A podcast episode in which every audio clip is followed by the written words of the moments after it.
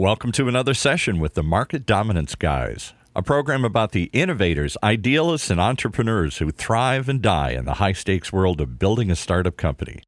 We explore the cookbooks, guidebooks, and magic beans needed to grow your business. So let's get going.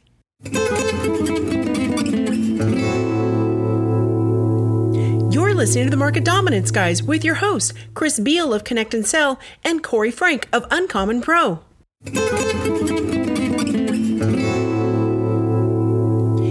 This episode of the Market Dominance Guys, Chris Beall and Corey Frank continue their conversation with the co author of Outbound Sales No Fluff, Ryan Reisert.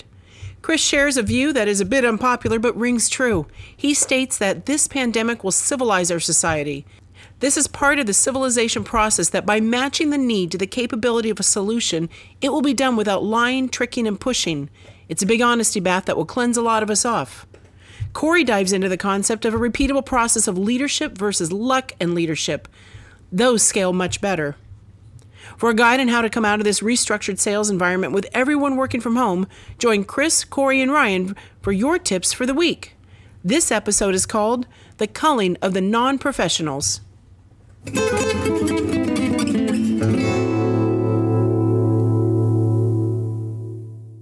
So, do you think, Chris, that especially working from home with this kind of unholy trinity, if you will, of working from home, no real understanding of how to lead and manage and motivate a remote team, and the fact that we don't understand the math of sales as adroitly as you and Ryan have communicated, that we're in for a great culling of the sales herd, if you will. What do you think is the effects of this? Do does our profession get wounded at the outset on the other side of this? Do they get smarter? Do they get leaner? Do folks bail on our profession because they don't understand the intricacies? What do you guys both think happens here on the other side of this thing? Wow, a prediction. This is rough. Not much of a predictor, although if the math is strong enough, I'll make a prediction. So, in this case, sadly, the math is pretty strong. And the math says it's not really about the salespeople, it's about the companies. There is going to be a great culling. And the great culling is going to be that a lot of companies are going to go out of business. and we're going to be acquired uh, for valuations that are not their dream valuations that they had six months ago in their heads. There's going to be a great shakeout. Tech is going to be the most shook because tech is always the part of the economy that runs on speculation. That is, you take in venture dollars or equivalent, and you hope to grow into those pants that you just bought, but you're not in them yet.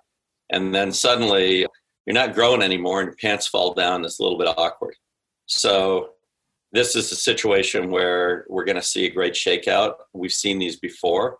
This one will be worse by far with regard to tech and shaking out, oddly enough, even than the tech crash of 2001. And the reason is it's not focused on tech the tech crash of 2001 had the nice quality that it was tech companies selling to each other. So when they went down, they took each other down. This is the economy as a whole.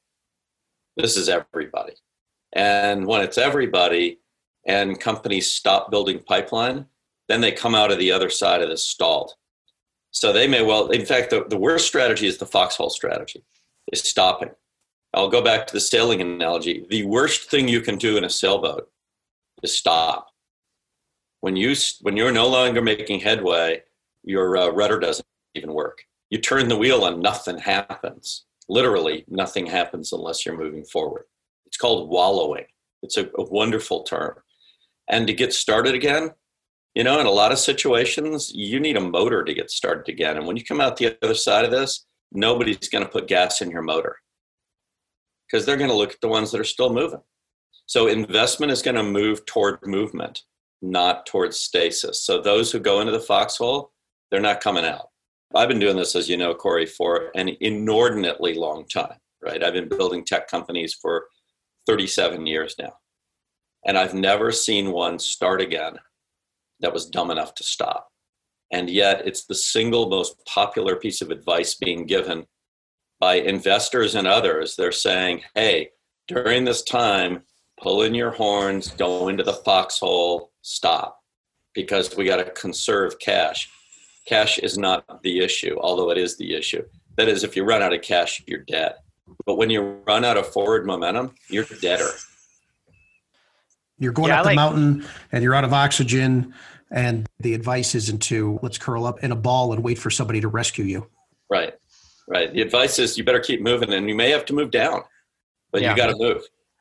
Yeah, the, the, the quote I like uh, around this is from Roosevelt, Franklin D. Roosevelt. There are many ways going forward, but there's only one way of standing still. So, to your point, you can go backwards. Uh, that may be forwards right now. You can go forwards, you can go sideways, whatever, but standing still and doing nothing isn't going to get you anywhere. Getting back to Corey's question around the future, I don't like to predict this, but you know, it's been kind of my mission is I, I call it the modern sales movement, wh- whether it was with Inside Sales Bootcamp or the initial hypothesis of the sales developers before it moved to the direction we were going was really trying to help companies establish the modern sales best practice, which gets back to what we talked about at the top of it, which is how do you redefine what pipeline looks like? And the companies that are going to die are those who they're too short-sighted. They're focused on the here and now. They don't have a long-term vision of where they're trying to go, and they look at all those shortcuts along the way versus standing in a direction and saying, "Hey, that's my north star. This is where we're going." Of course, it may look like this along the way, this way, this way, backwards, forwards, whatever, but they still have somewhere they're going. And so when that goes to the sales profession, the challenge is that we always have these short-term goals that are changing all the time. Who are we targeting? What are we saying? Why are we doing this? What's our pricing? Who's our best customers? You know, we do this, we do that, we discount, whatever it might be. All of that has to go away.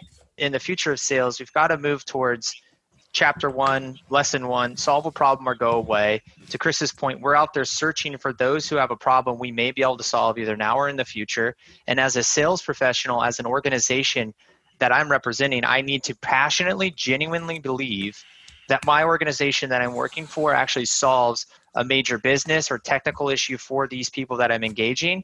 And when I engage, it's my honor, my duty, my whatever you want to call it, to ensure that I'm doing everything in my power to help move towards solving that problem for them. Even if that means that I can't do that now because of whatever limitations of where my company is, it's still my duty to have that conversation, gather the information, and try to support where I can that to me is the future of sales. It's what it should be today. It's definitely what it needs to be tomorrow. And I think we're going to start to see that happen as people figure out what that movement needs to look like. That's where success will lie, right? Very good targeting, an understanding of it's not now, it's at some point where we will exchange capital in terms of the money part of the sales. But in any case, we're exchanging value. My time, your time today, you know, hopefully the solution to your problem in exchange for money tomorrow. That's how that's how things work in the business world, and that's how I see things coming together. Wow, that's a super hopeful message. Could I could I jump on that a little bit? 'Cause I- Is Well, it too optimistic? Well, no, no, I think you're absolutely right. I mean, I've said something that is very uncomfortable for people to hear, and that is that this pandemic is finally going to civilize our society. And this is part of the civilization of our society is learning how to match need to capability or solution uh, without being uncivilized. That is, without lying, without tricking, without pushing, without any of the things that are traditional in sales, where there's sales book after sales book written on techniques to cause somebody to believe you when you really shouldn't be believed. Right? Yeah, There's I- I- tons of them. Right? And so now I think we're getting a big honesty bath here that's going to cleanse a lot of this off. And I think it's going to be remarkably positive in that there is there's an opportunity here to get rid of a lot of the luck, a lot of the baloney sales. That it's like, why did that happen? Corey, you wrote a really good post once that said, if I achieve something, a deal by luck, I should not celebrate that deal. And the tradition of sales is to get deals by luck and then celebrate them. Right? That's what we celebrate in sales is the closed won deal, regardless of whether it was obtained through a repeatable process or obtained through luck. And there are only two things in the world repeatable processes and luck. There isn't anything else. And even within the repeatable process, all we're doing is containing the luck. We're just Right. saying we want to put the luck in a bucket So we can have this kind of luck, the yeses, and this kind of luck, the nos, and this kind of luck, the not me's, and this kind of luck, the not nows. And then once we have those four buckets, we can manage our luck appropriately. We manage our yeses towards deals. We manage our nos towards kindness. We let them go. We manage our not nows toward follow up, toward the future. We have future conversations and explore then when. And we manage the not me's by asking politely, then who? And that is how we manage the luck that's inherent in search, because search is basically kind of like we call it, you know, lucky, a lucky hit, a lucky find when we find something. And I think that we're going to see a turning away from luck-based sales and a turning toward process and science-based sales, where it's cleaner because we're not all together rah-rahing each other so much. And now we have to actually look at the facts and deal with the facts and then move forward based on the facts. And I think that's really going to change sales. So, in a positive, negative way, I think there's going to be a big shakeout. I think they're always kind of positive because people end up somewhere, and companies are not people. You know, we shouldn't mourn them too much when they go away. I don't know why people mourn companies more than people, but they seem to. and uh, right. and it is true. It is.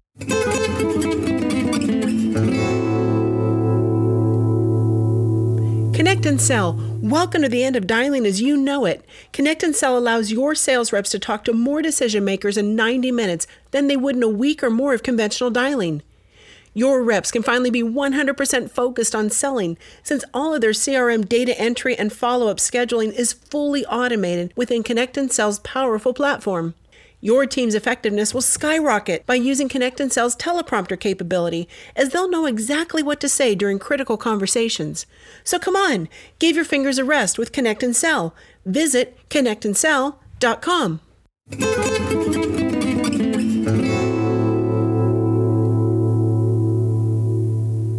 You're listening to the Market Dominance Guys with your hosts, Chris Beall of Connect and Sell and Corey Frank of Uncommon Pro.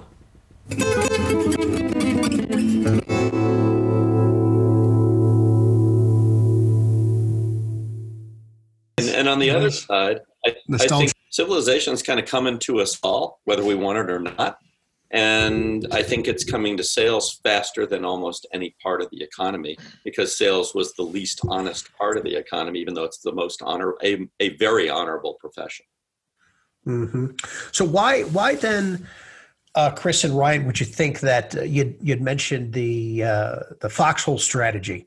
why are all these smart folks right you saw the sequoia report of course you know conserve cash it seems like if you have a repeatable process that that is the the juggernaut that is the the tank that is the tool that you can drive through these gale force winds and it seems like luck as a strategy if i'm faced with conserving cash and I'm hunkered down in this foxhole, I'm just waiting for the shell to hit my foxhole.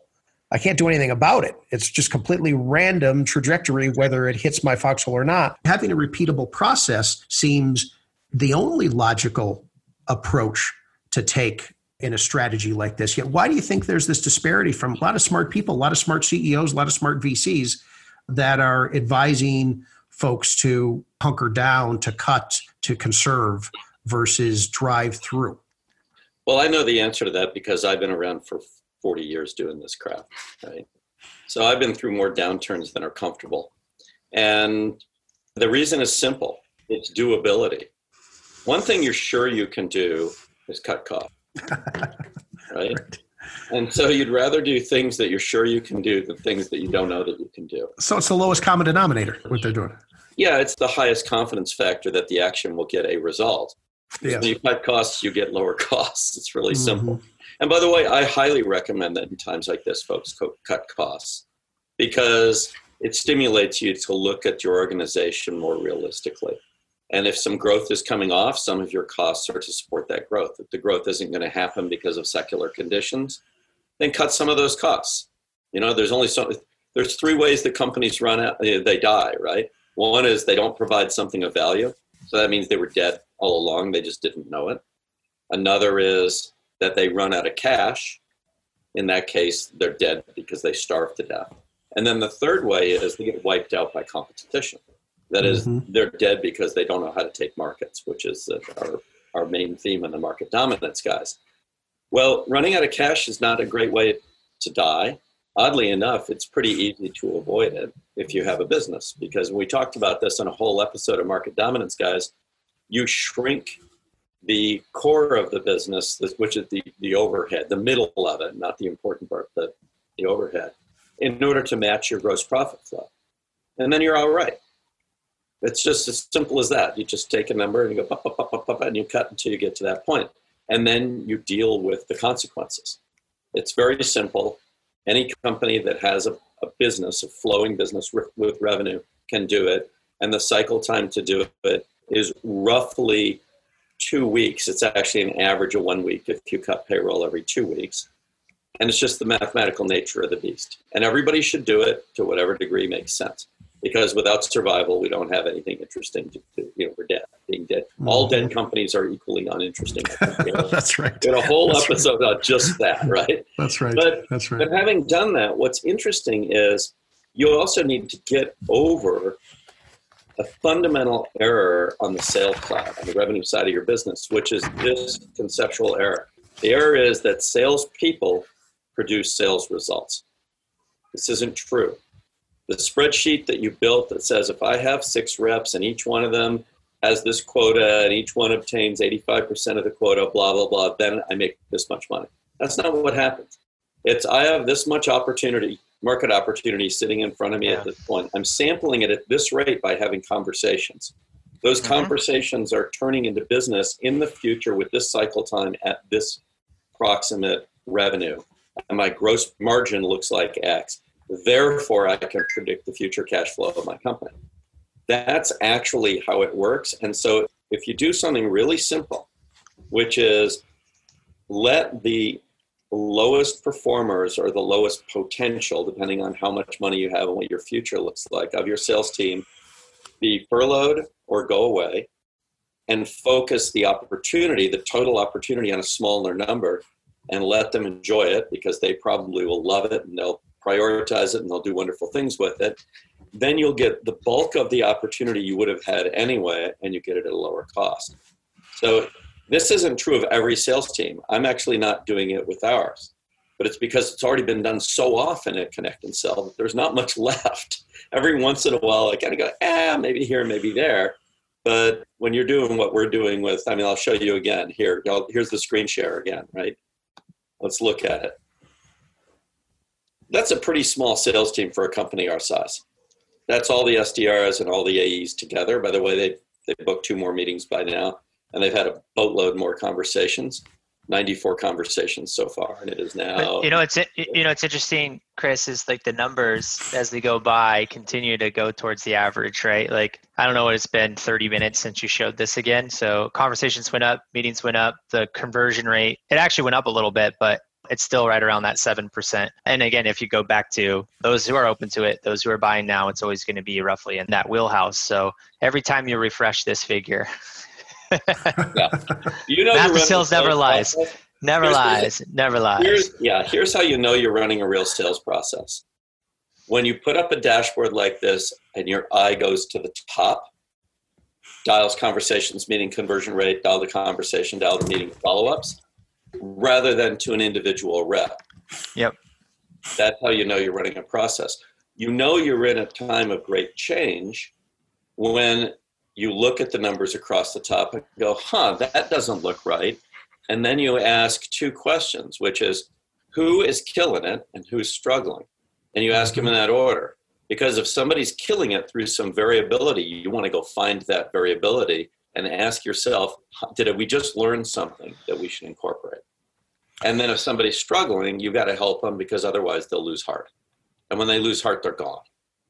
So let's take that as probably the last topic here to finish up is looking at the a little bit of the math of sales and what you have learned. We've we've heard a lot of talk. Ryan, you did a podcast a week or so ago with Bob Perkins from AAISP, and we you talked uh, and, and riffed uh, poetic certainly on some of the results that you've seen on dial to conversion rates and, and to meeting rates. So, what have you learned from this when we are homebound inside sales folks working from home, digital professionals who are also calling on other homebound professionals in our target market?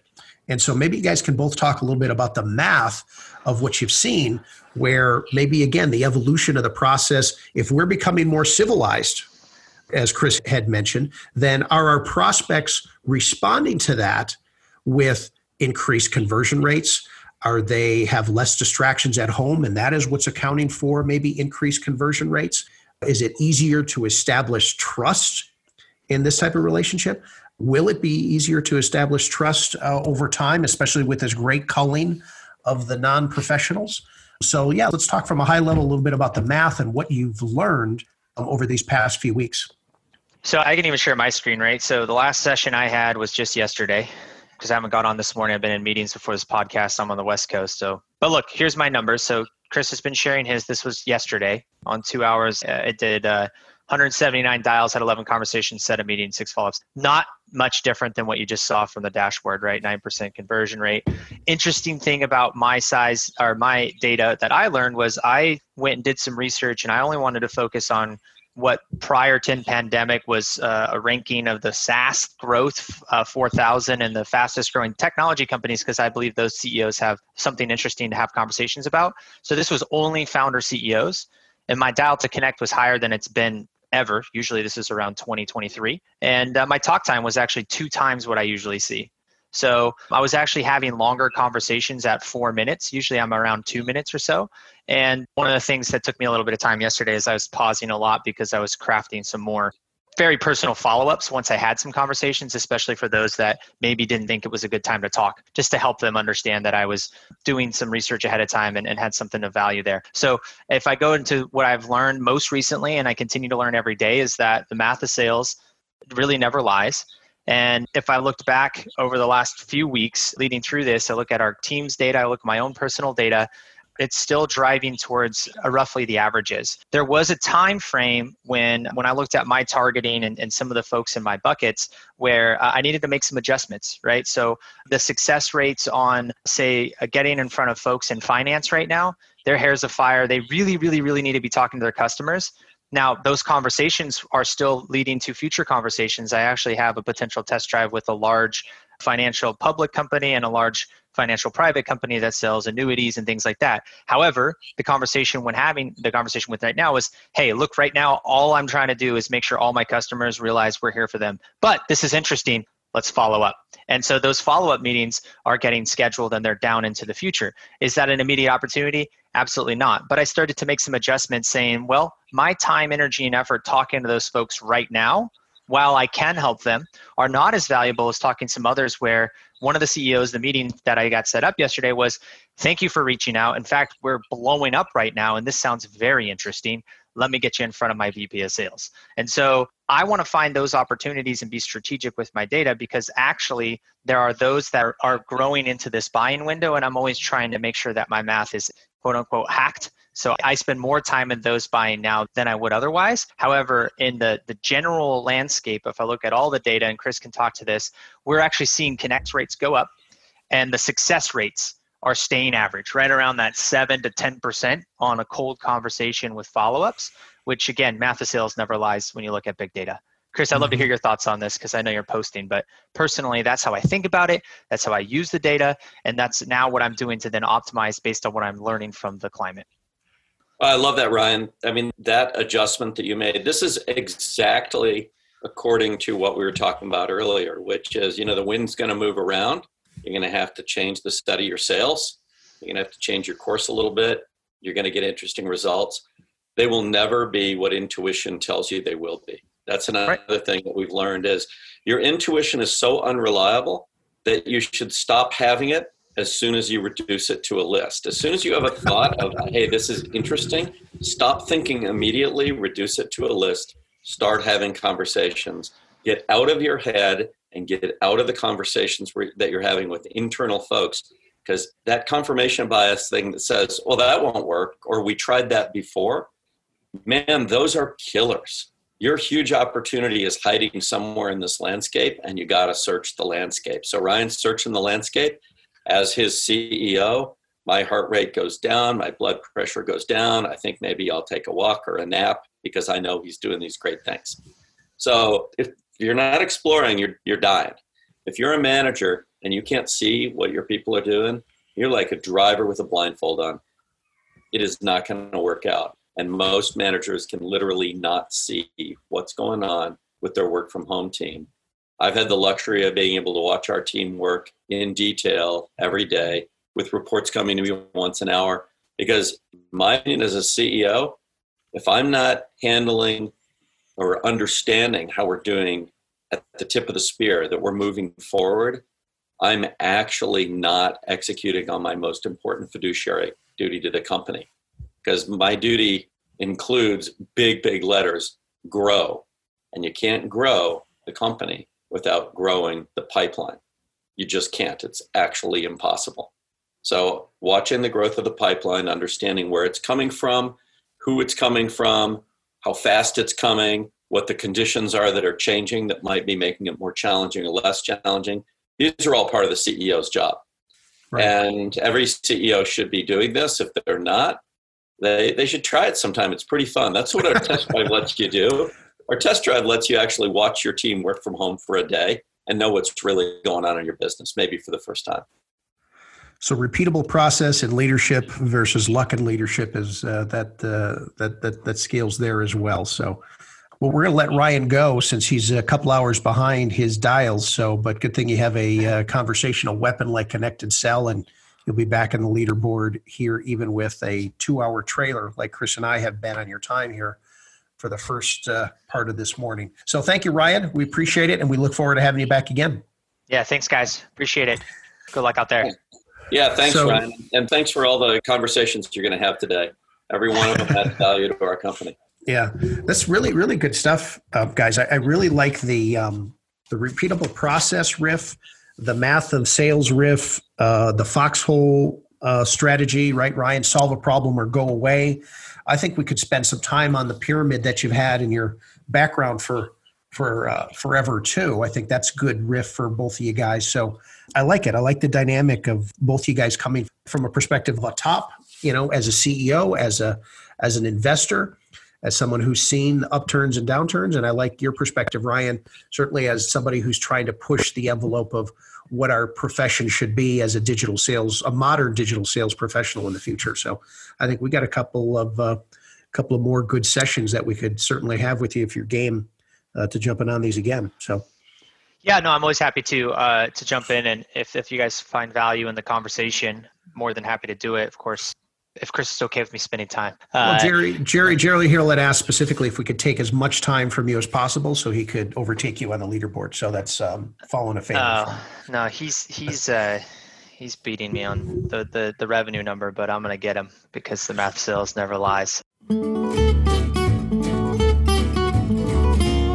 Today's show is also brought to you by UncommonPro.com. Selling a big idea to a skeptical customer or investor is one of the hardest jobs in business. So, when it's really time to go big, you need an uncommon methodology to convince others that your ideas will truly change their world. Through a modern and innovative sales and scripting toolset, we offer a guiding hand to ambitious leaders in their quest to reach market dominance. It's time to get uncommon with uncommonpro.com. Never miss an episode. Go to any of your favorite podcast venues and search for Market Dominance Guys or go to marketdominanceguys.com and subscribe.